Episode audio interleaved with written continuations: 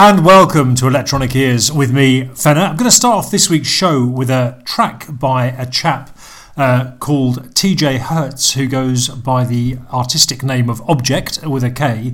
Um, I've seen the name around and I've listened to a few bits and pieces. There's, there was actually an interesting article in The Guardian about him this week, so I thought I would have a listen. Uh, as is sometimes the way with these things, it's not always quite as amazing as you're led to believe, but I did find one particularly interesting track, which I'm going to start the show with now, and this is called Theme from Q.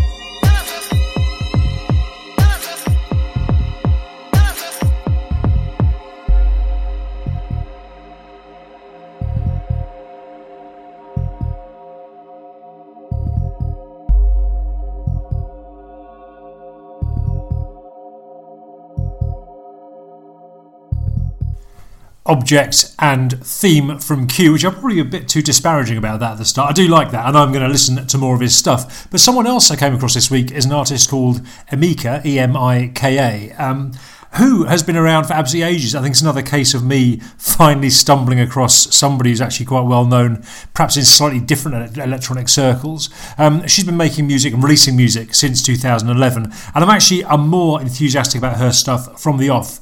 Uh, and intending to work my way through her catalogue, starting here with her debut single. This is called Drop the Other.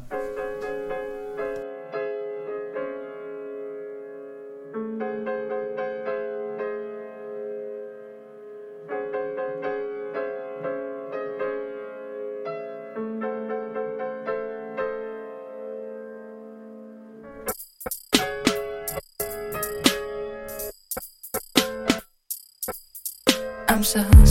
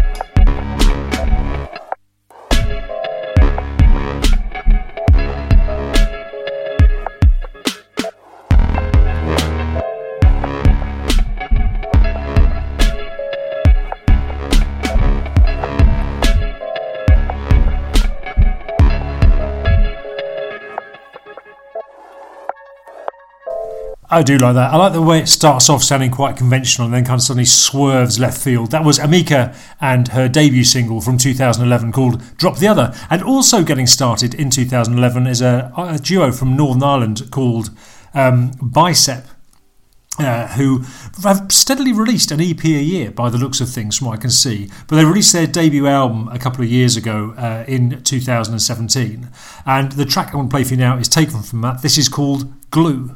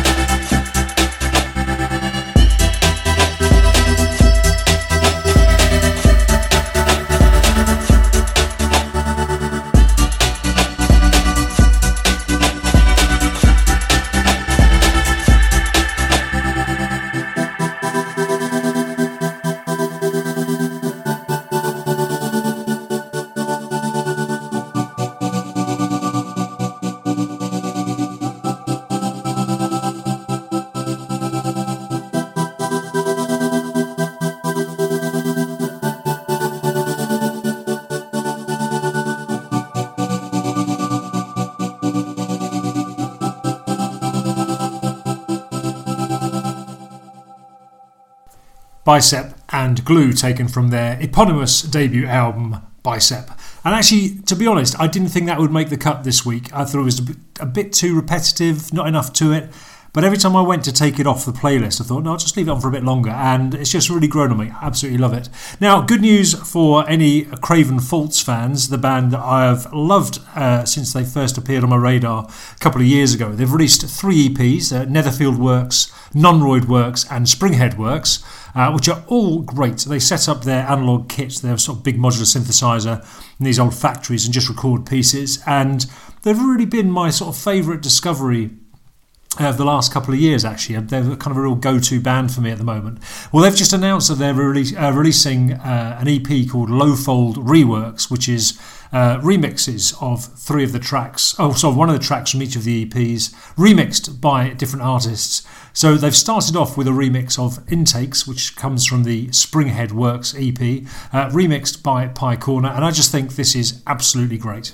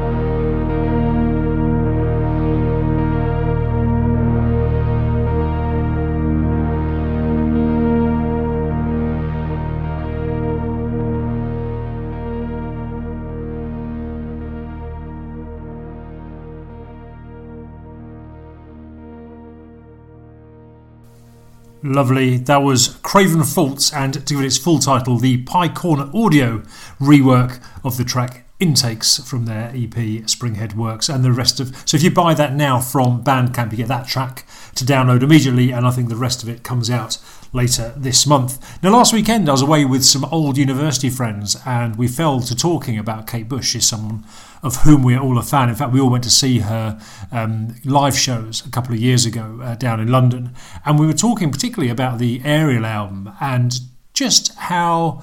I mean, it's kind of parallel to the Hounds of Love in the sense you've got one part of the album that is all pop songs, and then the second part, which is kind of one long medley.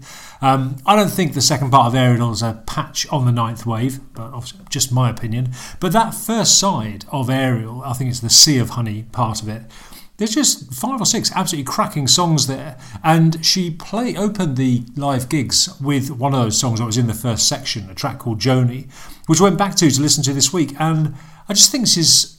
I love this for a couple of reasons. I love the, the sort of gliding synth sound.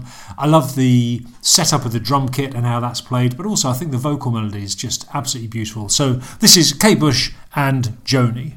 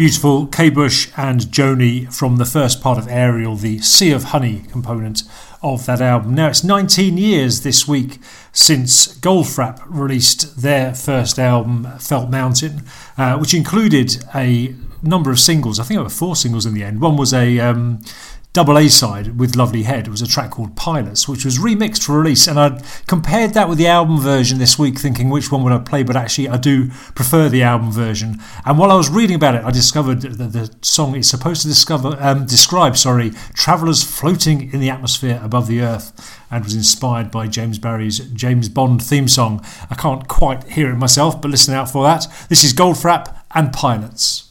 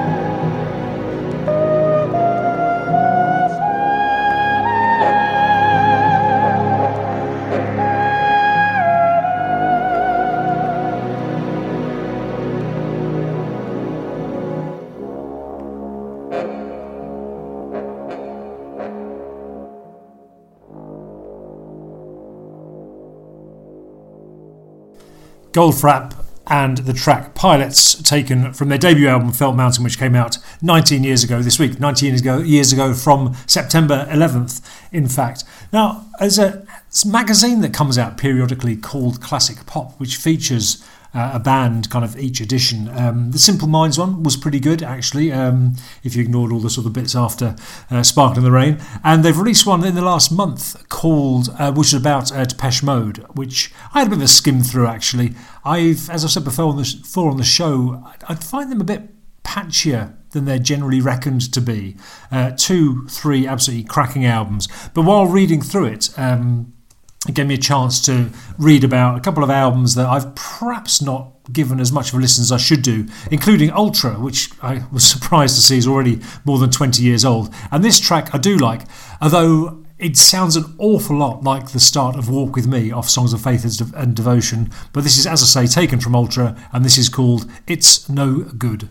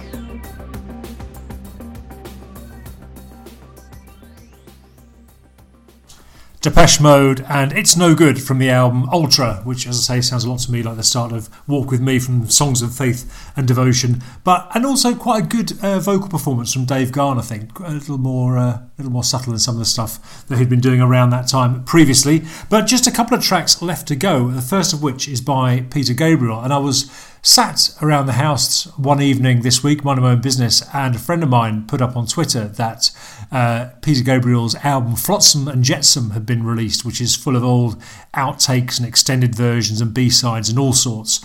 And I was tempted by this. I was a huge Peter Gabriel fan for a while. Uh, so I went onto the iTunes store to have a look at what was there, and the whole album was 30 quid. And I thought, yeah, I don't want to spend 30 quid on this. So what I'll do is I'll just go through and select off the tracks that I do want, the ones that I'm interested in.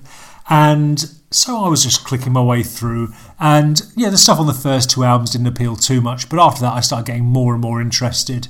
Um, less so when you get towards the further end, where there's just more kind of gratuitous remixing going on. But there were certainly a few things of interest. Anyway, each time you buy a track, iTunes goes, well, you you know subtracts that from the cost of the whole album and says you can have the rest of the album for this much.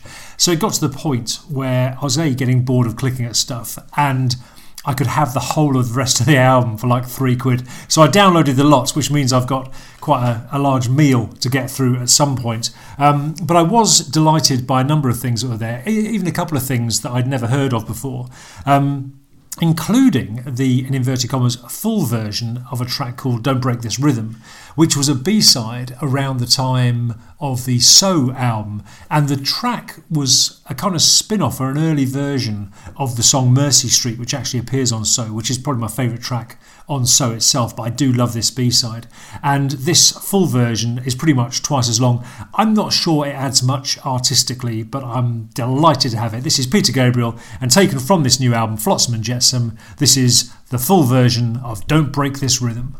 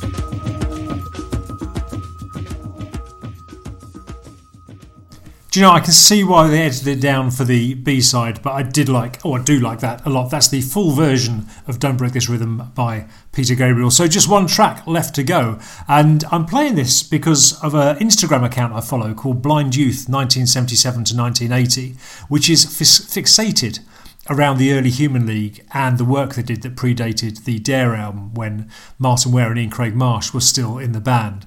Um, this just seems this guy just seems to have a, a supply of old photos and information and it's just a joy to follow and occasionally gets me to go back and play a song and i was surprised to find that i've never played this track on electronic ears before it's actually um, a, a, a favourite of mine, so I can't imagine why I've overlooked it. It's taken from the reproduction album. Uh, it's called Austerity Girl One Medley. And before I kick that off, I'll just say thank you very much for listening. I hope you'll be back next week. And until then, cheers, bye.